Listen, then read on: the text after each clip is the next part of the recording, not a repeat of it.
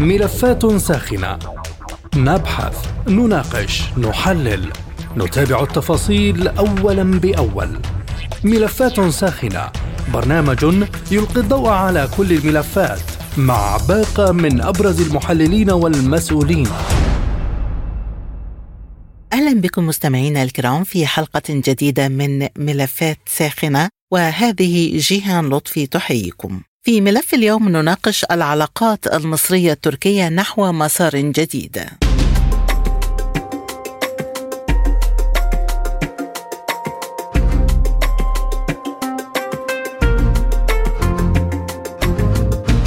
قال الرئيس التركي رجب طيب أردوغان الاثنين إن بلاده تسعى لإحياء مجلس التعاون الاستراتيجي رفيع المستوى مع مصر بالإضافة إلى مضاعفة حجم التجارة بين البلدين وفي تصريحات إعلامية أشار أردوغان إلى أن عودة العلاقات مع مصر إلى وضع أفضل من ذي قبل قد تمكننا من تحقيق نتائج إيجابية في العديد من المشكلات الإقليمية وبخاصة في الأزمة السورية حول مسار العلاقات التركية المصرية تدور نقاشاتنا في حلقة اليوم من ملفات ساخنة. البداية من أنقرة ومعنا عبر الهاتف المحلل السياسي الأستاذ طه عودة أغلو. مرحبا بك معنا سيد طه. وبداية ما هدف أنقرة من إحياء مجلس التعاون الاستراتيجي مع القاهرة؟ يعني أنا أتصور اللقاء بحد ذاته الذي عقد ما بين الرئيس أردوغان والرئيس السيسي في نيودلهي قبل يومين هو خطوة جديدة توضح بأن العلاقة ما بين أنقرة والقاهرة هي تسير بالاتجاه الصحيح وهي حضرت أو جهزت لهذا الاجتماع الاقتصادي كما تعلمين هناك وفود اقتصادية تقعد خلال الفترة الأخيرة ما بين الجانبين وهناك وعود أو هناك أمال وتطلعات كبيرة لدى البلدين لرفع مستوى التجارة إلى أعلى مستوى خلال المرحلة المقبلة. وهي أعتقد هي هنا الأنظار متوجهة وشاخصة بشكل واضح على اللقاء الذي سوف يعقد ما بين على لقاء القمة أقصد ما بين أردوغان والسيسي إن كان في أنقرة أو حتى في القاهرة قريبا. اذا إلى أي مدى سيؤثر إحياء مجلس التعاون الاستراتيجي على ملف شرق المتوسط؟ وهل هناك مفاوضات لضم تركيا لمنتدى غاز شرق المتوسط؟ هناك ملفات عديدة تنتظر خلال المرحلة المقبلة وهي هناك محاولات لتحريكها والوصول إلى حلول وخاصة المتعلقة بموضوع تفاوض في اتفاق ترسيم الحدود البحرية ما بين أنقرة ودول منطقة شرق المتوسط وأيضا احتمال إمكانية هناك حديث أيضا إمكانية انضمام تركيا إلى منتدى غاز شرق المتوسط الذي تم إعلان التوقيع عليه في عام 2019 كل هذه ممكن أن تكون مدخل لحلول لأزمات شائكه كنا نتحدث عنها سابقا وأن المنطقة والبراغماتية العامة في المنطقة هي تحتم على الجميع هو النظر إلى المستقبل وطي صفحات الماضي. في إطار الترتيبات لحل أزمة شرق المتوسط هل يمكن أن تقوم القاهرة بدور وساطة بين تركيا واليونان؟ يعني كما تعلمين الموقف المصري سابقا كان هو موقف مقبولا من جانب انقره رغم التوترات والفتور في العلاقات في العقد الماضي وخاصة بأن احترام القيادة المصرية في الجاف القاري التركي في المتوسط. وأيضا كان هناك تبادل من قبل انقره لكن المشكلة كانت هي مشكلة تركية يونانية وتحولت في فترة إلى مشكلة تركية أوروبية. لذا أنا أتصور أعتقد مصر والتي هي حاليا كما أشرت لك تعول وتراهن على الدور التركي والعلاقة مع تركيا. خاصة أن هناك ملفات كبيرة على سبيل المثال ملف السوري ملف الليبي ينتظر الحل. لذا ممكن أن تلعب مصر دور كبير في هذا الموضوع وخاصة تابعنا خلال الأسابيع الأخيرة الماضية حالة من الإيجابيات أو الخطوات الإيجابية في العلاقة التركية اليونانية وخاصة لقاء الجماعة أردوغان مع رئيس الوزراء اليوناني قبل فترة إذا وبالحديث عن الملف الليبي كيف تنعكس عودة العلاقات التركية المصرية على الأزمة الليبية وهل تقبل أنقرة بمطالب القاهرة فيما يتعلق بمراجعة الاتفاقات التركية مع الحكومات الليبية المؤقتة؟ يعني أنا أعتقد الملف الليبي هو ممكن أن نقول هو أحد الملفات التي يتوقع أن تتحول من ملف صراع إلى ملف فيه كثير من من الفرص المصالح السياسية والاقتصادية وخاصة لاحظنا خلال الأشهر الأخيرة الماضية حالة من التفاهمات ما بين أنقرة والقاهرة لقاءات استخباراتية جرت خلال الفترة الماضية. كل هذه ممكن أن تؤدي إلى التفاهم إلى التنسيق حول أو الانتقال إلى نقلة كبرى في شكل وطبيعة العلاقة البينية للبلدين وخاصة المتعلقة بالملف الليبي كما اشرت لك وفق المصالح السياسية والاقتصادية لكلا البلدين. أخيرا أستاذ طه بعد تبريد حدة التوترات بين القاهرة وأنقرة طوال العقد الماضي ما هي آفاق التعاون الاقتصادي بين البلدين خاصة في وجود البلدين في تجمعات دولية مهمة؟ هناك رغبة كبيرة لدى كلا البلدين لرفع آه، قيمة الصادرات آه، بين أنقرة والقاهره فيما يتعلق خلال المرحلة المقبلة إلى أعلى مستوى في عام 2022 كانت آه، يعني قيمة الصادرات المصرية إلى تركيا 4 مليارات دولار. حاليا هناك أمال رفع هذا المستوى إلى مستوى أعلى خلال المرحلة القادمة. أنا أتصور أعتقد التطور السياسي سوف يكون له انعكاس إيجابي بشكل كبير على المستوى الاقتصادي ما بين البلدين من أنقرة الأستاذ طه عوده أغلو الكاتب الكاتب والمحلل السياسي كنت معنا شكرا جزيلا لك. وحول رؤية القاهرة لمسار العلاقات بين أنقرة والقاهرة معنا من مصر أستاذ العلوم السياسية الدكتور طارق فهمي. أهلا بك ضيفا عزيزا دكتور طارق عبر أثير سبوتنيك وبداية كيف تستفيد القاهرة من إحياء مجلس التعاون الاستراتيجي مع أنقرة؟ بالتأكيد طبعا العلاقات المصرية التركية تمضي في إطارها الصحيح بعد استئناف العلاقات بصورة كبيرة وأعتقد هناك مكاسب اقتصادية كبيرة للدولة المصرية ولا تنسي أن هذه المكاسب استمرت في فترة القطيعة في العلاقات وكان هناك فصل ما بين الاقتصادي والسياسي وأعتقد أنه هناك فرص جيدة وواعدة يمكن أن تنمي العلاقات بين القاهرة وأنقرة في في هذا التوقيت. من الواضح إن هناك إرادة سياسية تدفع بهذا الاتجاه وهناك اتصالات ولقاءات والسيد الرئيس عبد الفتاح السيسي التقى مع الرئيس أردوغان مؤخرا وبالتالي العلاقات تمضي في اطار هناك مكاسب حقيقية بالنسبة للاقتصاد المصري في هذا الإطار والجانب المصري حريص على هذه الجزئية وأعتقد إنها ستدفع بالعلاقات من مستواها الاقتصادي والاستثماري إلى مجالات أخرى ليست فقط سياسية وإنما تنموية واقتصادية وفي إطار ثنائي ومتعدد الأطراف. الاطراف لأن نتحدث هنا عن منظومة ثنائية ربما بعد قليل ستنفتح على مسارات للتعاون في منطقة شرق المتوسط حيث الحسابات الكبرى للبلدين بالأساس. بالحديث عن شرق المتوسط دكتور هذا الملف بانتظار التفاوض المباشر للاتفاق على ترسيم الحدود البحرية بين مصر وتركيا في شرق المتوسط. إلى أين وصل مستوى التوافق في هذا الملف؟ في تقديري إنه من المبكر أن نقول أنه ستتم توافقات سريعة أو عاجلة بين الطرفين إنما في تقديري إنه هناك إرادة تشكل في هذا التوقيت، القاهرة تتحسب لجملة من الاعتبارات، أولها العلاقة مع اليونان ومع قبرص وهي العلاقة التي تعمقت وتجذرت بمنتدى غاز المتوسط المنظمة الإقليمية للغاز ورسمت الحدود مع الجانبين القبرصي واليوناني وأيضا مع ليبيا من جانب واحد.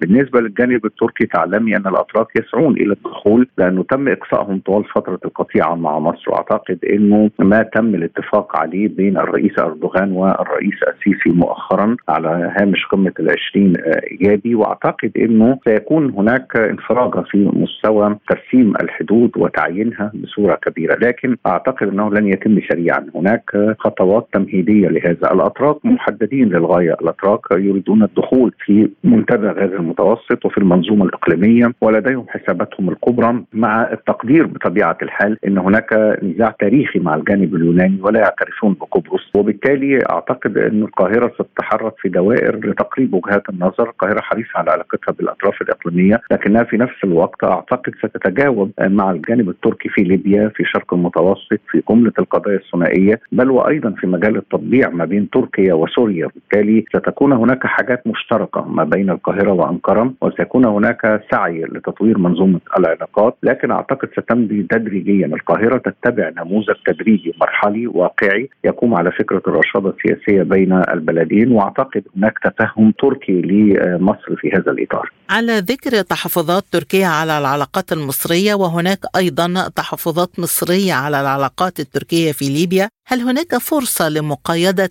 سياسات البلدين في هذين الملفين؟ بالتأكيد يعني المقايضة السياسية لن تقتصر على ملف ليبيا أو الشرق المتوسط لكن سيمتد بطبيعة الحال إلى ملفات أخرى، تركيا أبلغت القاهرة أنه تطوير العلاقات الثنائية آه، بالأساس أولوية أولى ولا داعي لدخول قضايا إقليمية كالتدخلات التركية في سوريا وفي العراق وفي أمن الخليج وغيره على اعتبار أن التركيز على الثنائي. والقاهرة ربما في تقديري الشخصي تفهمت هذه الأمور. هناك أولويات في مسار العلاقة بين القاهرة وبين أنقرة الطرفين حريصين عليها في هذا التوقيت. المقايضة لن تكون مقايضة سياسية لكنها مقايضة استراتيجية مرتبطة بالمصالح الكبرى لكل طرف سواء في ليبيا أو في الشرق المتوسط. القاهرة لها حضورها الكبير. القاهرة رسمت حدودها من جانب واحد مع ليبيا. حددت الخط الفاصل ما بين سرت الكفرة والتزمت به وبالتالي هناك مساحات كبيرة للتلاقي. حتى حينما رسمت مصر حدودها مع ليبيا من جانب واحد لم تعترض تركيا. إضافة إلى أن القاهرة تتفهم الآن وجود القوات التركية حضرتك في ليبيا سواء الوجود العسكري أو غيره لكن أعتقد إنه مقاربة القاهرة أشمل في هذا لأن القاهرة تدعو إلى مقاربة شاملة بمعنى خروج مرتزقة وخروج العناصر الأجنبية وإتمام الاستحقاقات السياسية المؤجلة وتحرك عام يقبل بالإطار السياسي وبالتالي تركيا ربما تتفهم مثل هذه الأمور لأنه هناك أطراف إقليمية ودولية أخرى خارج السياقين المصري والتركي، أما في شرق المتوسط فالأمور معقدة للغاية، جزء منها مرتبط بترسيم الحدود وجود أطراف إقليمية ودولية، يعني على سبيل المثال مصر لم ترسم حدودها البحرية مع الجانب الإسرائيلي حتى الآن، مصر لم ترسم حدودها مع قطاع غزة برغم كل ما يجري الاعتبارات متعلقة بحقول الغاز أو غيره برغم أن هذه أمور لها أولوية، الفلسطينيين أنفسهم طلبوا برسم الحدود مع الجانب التركي برغم أنه لا توجد دولة فلسطينية وإنما توجد سلطة حتى الآن. وبالتالي هناك يعني تعقيدات كبيرة ولا تنسي في الخلفية أيضا وجود سوريا ولبنان، لبنان حققت المعادلة الصعبه في رسم حدودها مع إسرائيل وأقرت واقعا وماضيه بصورة أو بأخرى في موضوع رسم الحدود البرية والوسيط الأمريكي الفرنسي يتحرك بين الطرفين فبالتالي أنا أعتقد ساحة الجدال أو التجاذب الكبرى ستكون منطقه الشرق المتوسط وليس الملفات الصناعية أو ليبيا وحدها. فيما يتعلق بالأزمة السورية ما الذي يمكن أن تقدمه القاهرة في سبيل حل الأزمة وحث تركيا على تنفيذ ما يخصها في هذا الجانب سواء كان الانسحاب من الأرض أو كما تفضلت خروج المقاتلين؟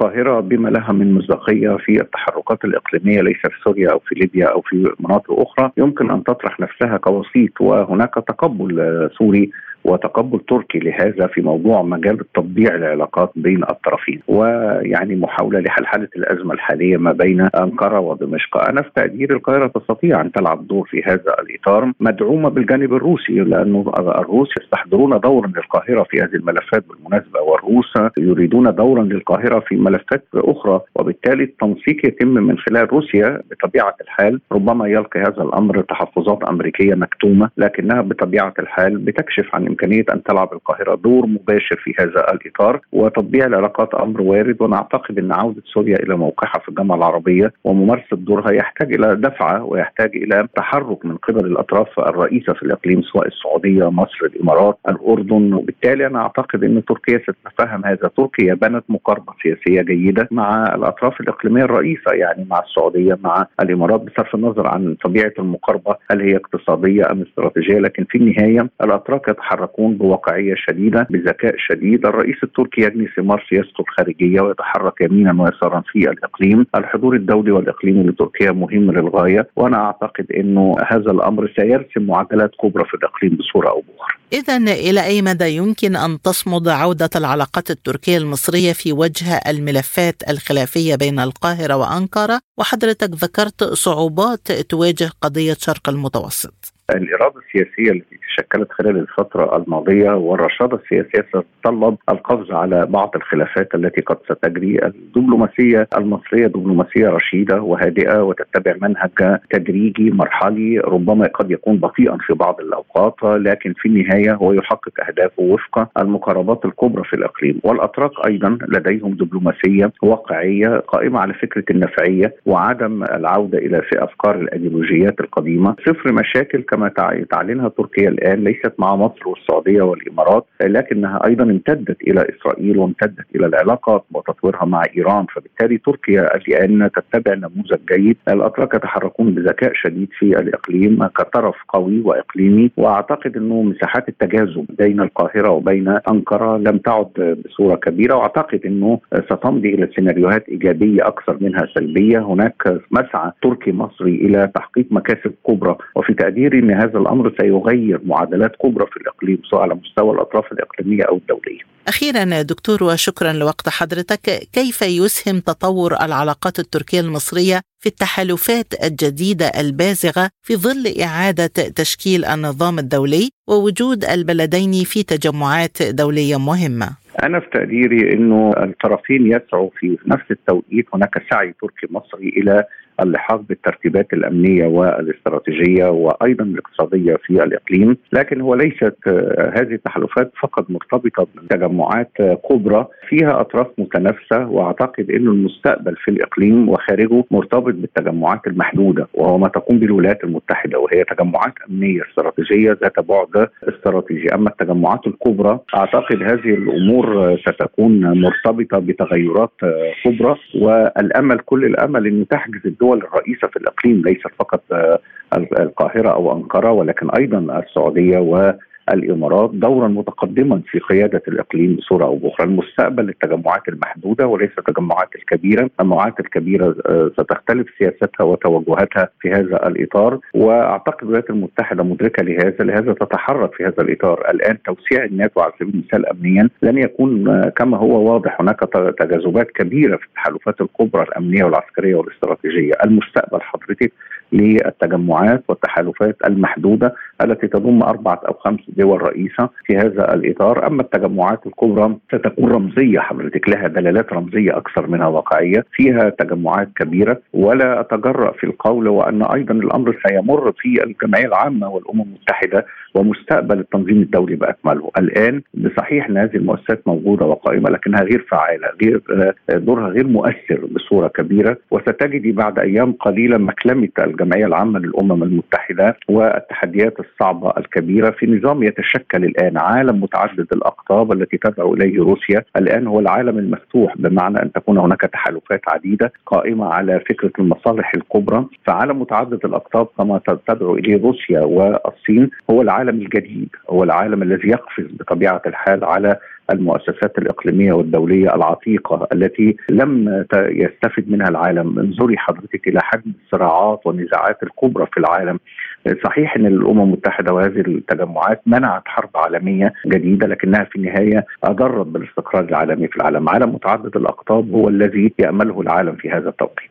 من القاهرة أستاذ العلوم السياسية الدكتور طارق فهمي كنت معنا. شكرا جزيلا لك. وحول المطلوب من القاهرة وأنقرة لإتمام مسار التقارب في العلاقات معنا من القاهرة خبير الشؤون الإقليمية الأستاذ هاني الجمل. مرحبا بك معنا سيد هاني. وبداية ماذا يعني إحياء مجلس التعاون الاستراتيجي مع القاهرة؟ وما أهمية هذه الخطوة على طريق عودة العلاقات؟ أهلا بحضرتك أستاذ جيهان وأهلا بالسادة المستمعين. أكيد اللقاء الرسمي الأول الذي قام به الرئيس المصري والرئيس التركي على هامش قمة العشرين كان أول لقاء بشكل مباشر في مكان يصبر عليه الصبر السياسي هذا اللقاء أعتقد أنه هو ضخ دماء جديدة في عودة العلاقات بين تركيا ومصر والتي للأسف وجدت فتور بعض الشيء في الفترة الماضية خاصة بعد تسريب الأنباء بأن هناك لقاء مرتقب ما بين الزعيمين لم يكن نتحدث فيه المكان سواء كان في القاهرة أو في أنقرة.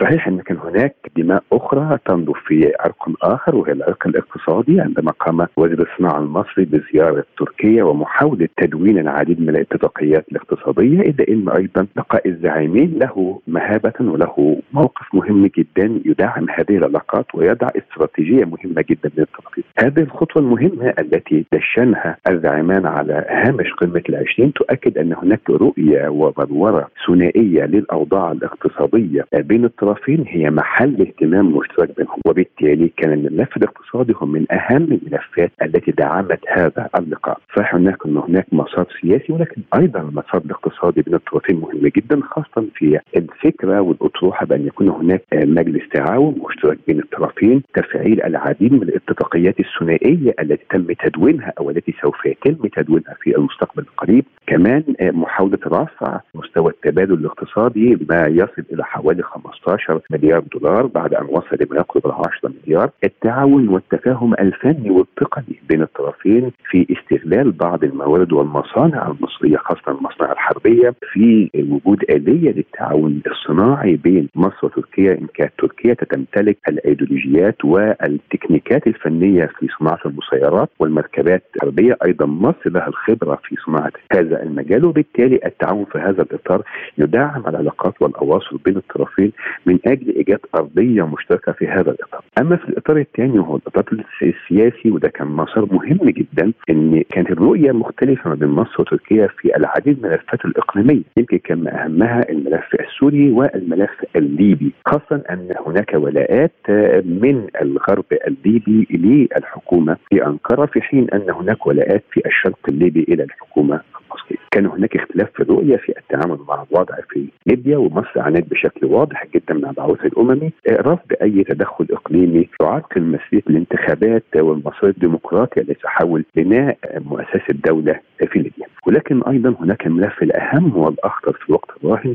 هو الملف السوري لأن للأسف على الرغم من وجود وساطة سورية روسية ما بين تركيا وسوريا ومحاوله عودة العلاقات أو وجود لقاء مرتقب ما بين الرئيس بشار الأسد وما بين الرئيس رجب طيب اردوغان الا إن للأسف هذه الرؤية لها انسداد قوي في هذا الوقت لأن طبعا هناك شروط أعلن عنها الرئيس بشار الاسد رفضتها الحكومة في تركيا وبالتالي وقف هذا المسار. أعتقد إن هذا اللقاء المباشر ما بين الزعيمين في قمة العشرين وضع هناك رؤية في التعامل مع هذا الملف لأن سوريا بالنسبة لمصر هي عمق استراتيجي مهم جدا وبالنسبة لتركيا هي أيضا عمق استراتيجي مهم جدا ويجب تفعيل هذا الملف ومحاولة حلحله الأمور خاصة أن تركيا التزمت بأن يكون هناك بناء العديد من المنازل لإيواء أكثر من 3 مليون لاجئ سوري في أراضيها. كمان محاوله تصفية الجماعات الإرهابية التي تهدد هذه المنطقة الرخوة امنيا. المحاولات المصرية في تدشين خط سكة حديد يساعد على نقل البضائع من منطقة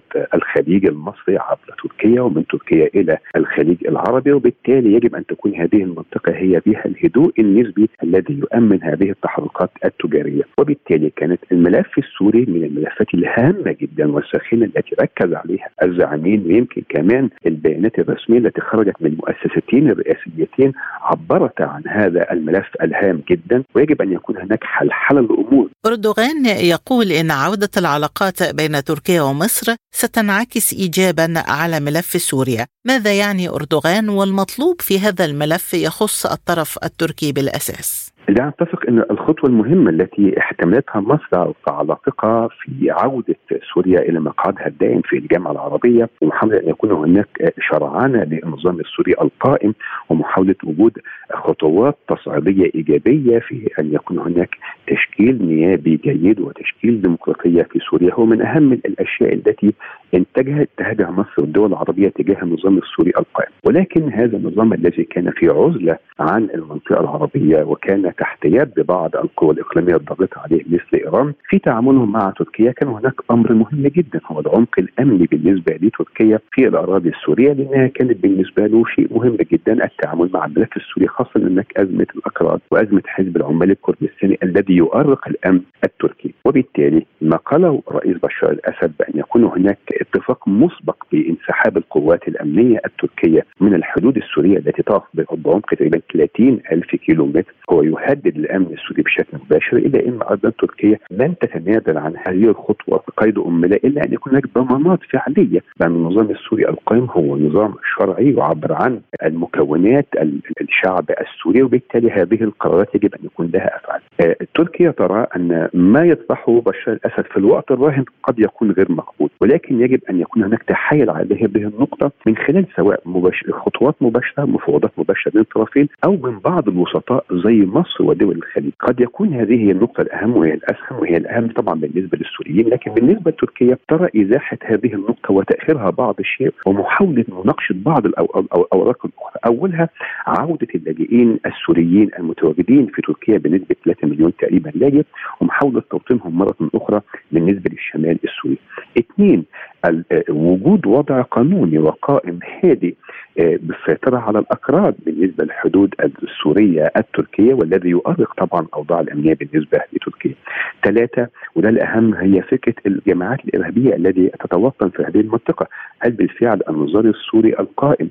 وبما له من علاقات مع إيران وغيرها من القوى الإقليمية يستطيع أن يسيطر على الجماعات الإرهابية في هذه المنطقة. ومحاولة كبح جماحها وألا تكون هي رأس حربة في الظهر الجنوب التركي وبالتالي يعرقل برامج التنمية في هذه المنطقة. ده شيء مهم جدا يجب أن تراه تركيا أو هي تراه بهذا الشكل. يجب أن يكون هناك خطوات إيجابية من النظام السوري لتحقق هذا الامن هذه الملفات هي صعبة وشائكة بعض الشيء. آه تحليلها والاجتهاد فيها بشكل سريع. أعتقد أنه ليس يكون بهذه السرعة الذي يتخيلها المراقب أو المشاهد للاحداث الساخنه ولكن وجود وسطاء زي مصر ودول الخليج في هذه النقاط قد يحرق الماء الراكد فيها ويعمل نوع من أنواع التوافقات لأن دول الخليج لها علاقات كبيرة جدا مع أمريكا. كمان آه، آه، إيران لها علاقات كبيرة جدا مع آه، روسيا سواء كان تركيا أو إيران أو مصر. اذا هذه الكتل الإقليمية تستطيع من خلال الدول الكبرى محاولة تحجيم الجماعات الإرهابية في هذه المنطقة وكبح جماحها في أن تكون راس حربه في الهجوم على الجنوب التركي. فضلا أن يكون هناك تفاهمات أن يكون هناك وضع قانوني إقليمي بالنسبة للاكراد وأن يكونوا هم شوكه أيضا في الحياة الديمقراطيه التي تحاول تركيا أن تتزعمها وإن كان هناك صحيح أصوات تعالت بالنسبة للسياسة التركية بعد تدشين آه، أردوغان آه، ولايته الجديدة بأنه سوف يحتوي أزمة حزب العمال الكردستاني وأوضاع الاكراد بالنسبة له حزب آه، الشعوب الجمهوري وبالتالي هو يحاول أن يبرر الموقف الكردي سواء كان في الداخل أو على الحدود مع سوريا موقف أهدأ نسبيا ولكن للأسف هذه الخطوات لن تجد لها الصدى السريع خاصة أن الاكراد لهم اتجاهات مختلفة هم يحاولون أن يكون له وطن مستقل وبالتالي طيب. هذه النقطة تؤرق الحدود بين الحكومتين السورية والتركيه. أخيرا لم تستجب تركيا بعد لكافة المطالب المصرية المتعلقة بالمعارضة التي تمارس اعمالا مضرة من الأراضي التركية على حد تعبير الرئيس المصري. إذا هل القاهرة مستعدة للتسامح مع هذه النقطة أو تقديم تنازلات في هذا الملف؟ أعتقد إن السياسة المصرية تجاه تركيا آه، آه، لن تكون تتحرك قيد أمنا عن مطالبها الخاصة. هناك مطالب استطاعت الدبلوماسية الرئاسيه المصرية أو قنوات الدبلوماسية المختلفة عبر الخارجية المصرية أن تضع شروطا مسبقه لعودة العلاقات التركية. صحيح أن العالم في حالة مخاض حديثة للقوى الكبرى والقوى الإقليمية سواء كان في المنطقة العربية آه، تركيا ومصر والسعودية وإيران إلا إن هذه الدول استشعرت أن يكون هناك نوع من أنواع التوافق لكن هذا التوافق لن يأتي على السياسة الخاصة المصرية في تعاملها مع الملف لتركيا، تركيا. للأسف هي التي رفضت أو أعلنت رفضها بعدم شرعيه النظام السياسي المصري بعد ثورة 13 آه كمان هي استوعبت العديد من الجماعات آه اخوان المسلمين وقيادتهم وفتحت لهم العديد من المنابر الإعلامية التي هاجمت النظام السياسي المصري. لن تنسى مصر هذه الخطوات إلا إن تركيا تحاول بعض الشيء أن تغازل القاهرة من خلال عدم تجديد إقامة بعض هذه القيادات ومحاولة إغلاق بعض الوسائل الإعلامية التي تناهض النظام السياسي المصري آه هذا ما تمتلكه آه، تركيا حتى الآن. ولكن تركيا تستطيع أيضا من خلال اذرعها الطويله داخل هذه التجمعات بالنسبة للإخوان المسلمين أن تضغط بشكل كبير على رفضهم النظام السياسي المصري ومهاجمته ومحاولة أن يكونوا هم كمان صامتين حتى تركتوا مصر خطوات. ولكن يتم تأجيله بعض الشيء خاصة أن مصر في الوقت الراهن تستعد لانتخابات رئاسية هامة جدا. كما كان القاهرة تنتظر انتخابات تركيا أعتقد ان تركيا أيضا تنتظر انتخابات القاهرة. بحديثي إلى خبير الشؤون الإقليمية من القاهرة الأستاذ هاني الجمل نكون وصلنا لختام حلقة اليوم من ملفات ساخنة. قدمته لكم جيهان لطفي وللمزيد. زوروا موقعنا على الإنترنت سبوتنيك dot AE. شكرا لطيب المتابعة وإلى اللقاء. مستمعينا بهذا نصل وإياكم إلى نهاية هذه الحلقة من برنامج ملفات ساخنة. طابت أوقاتكم وإلى اللقاء.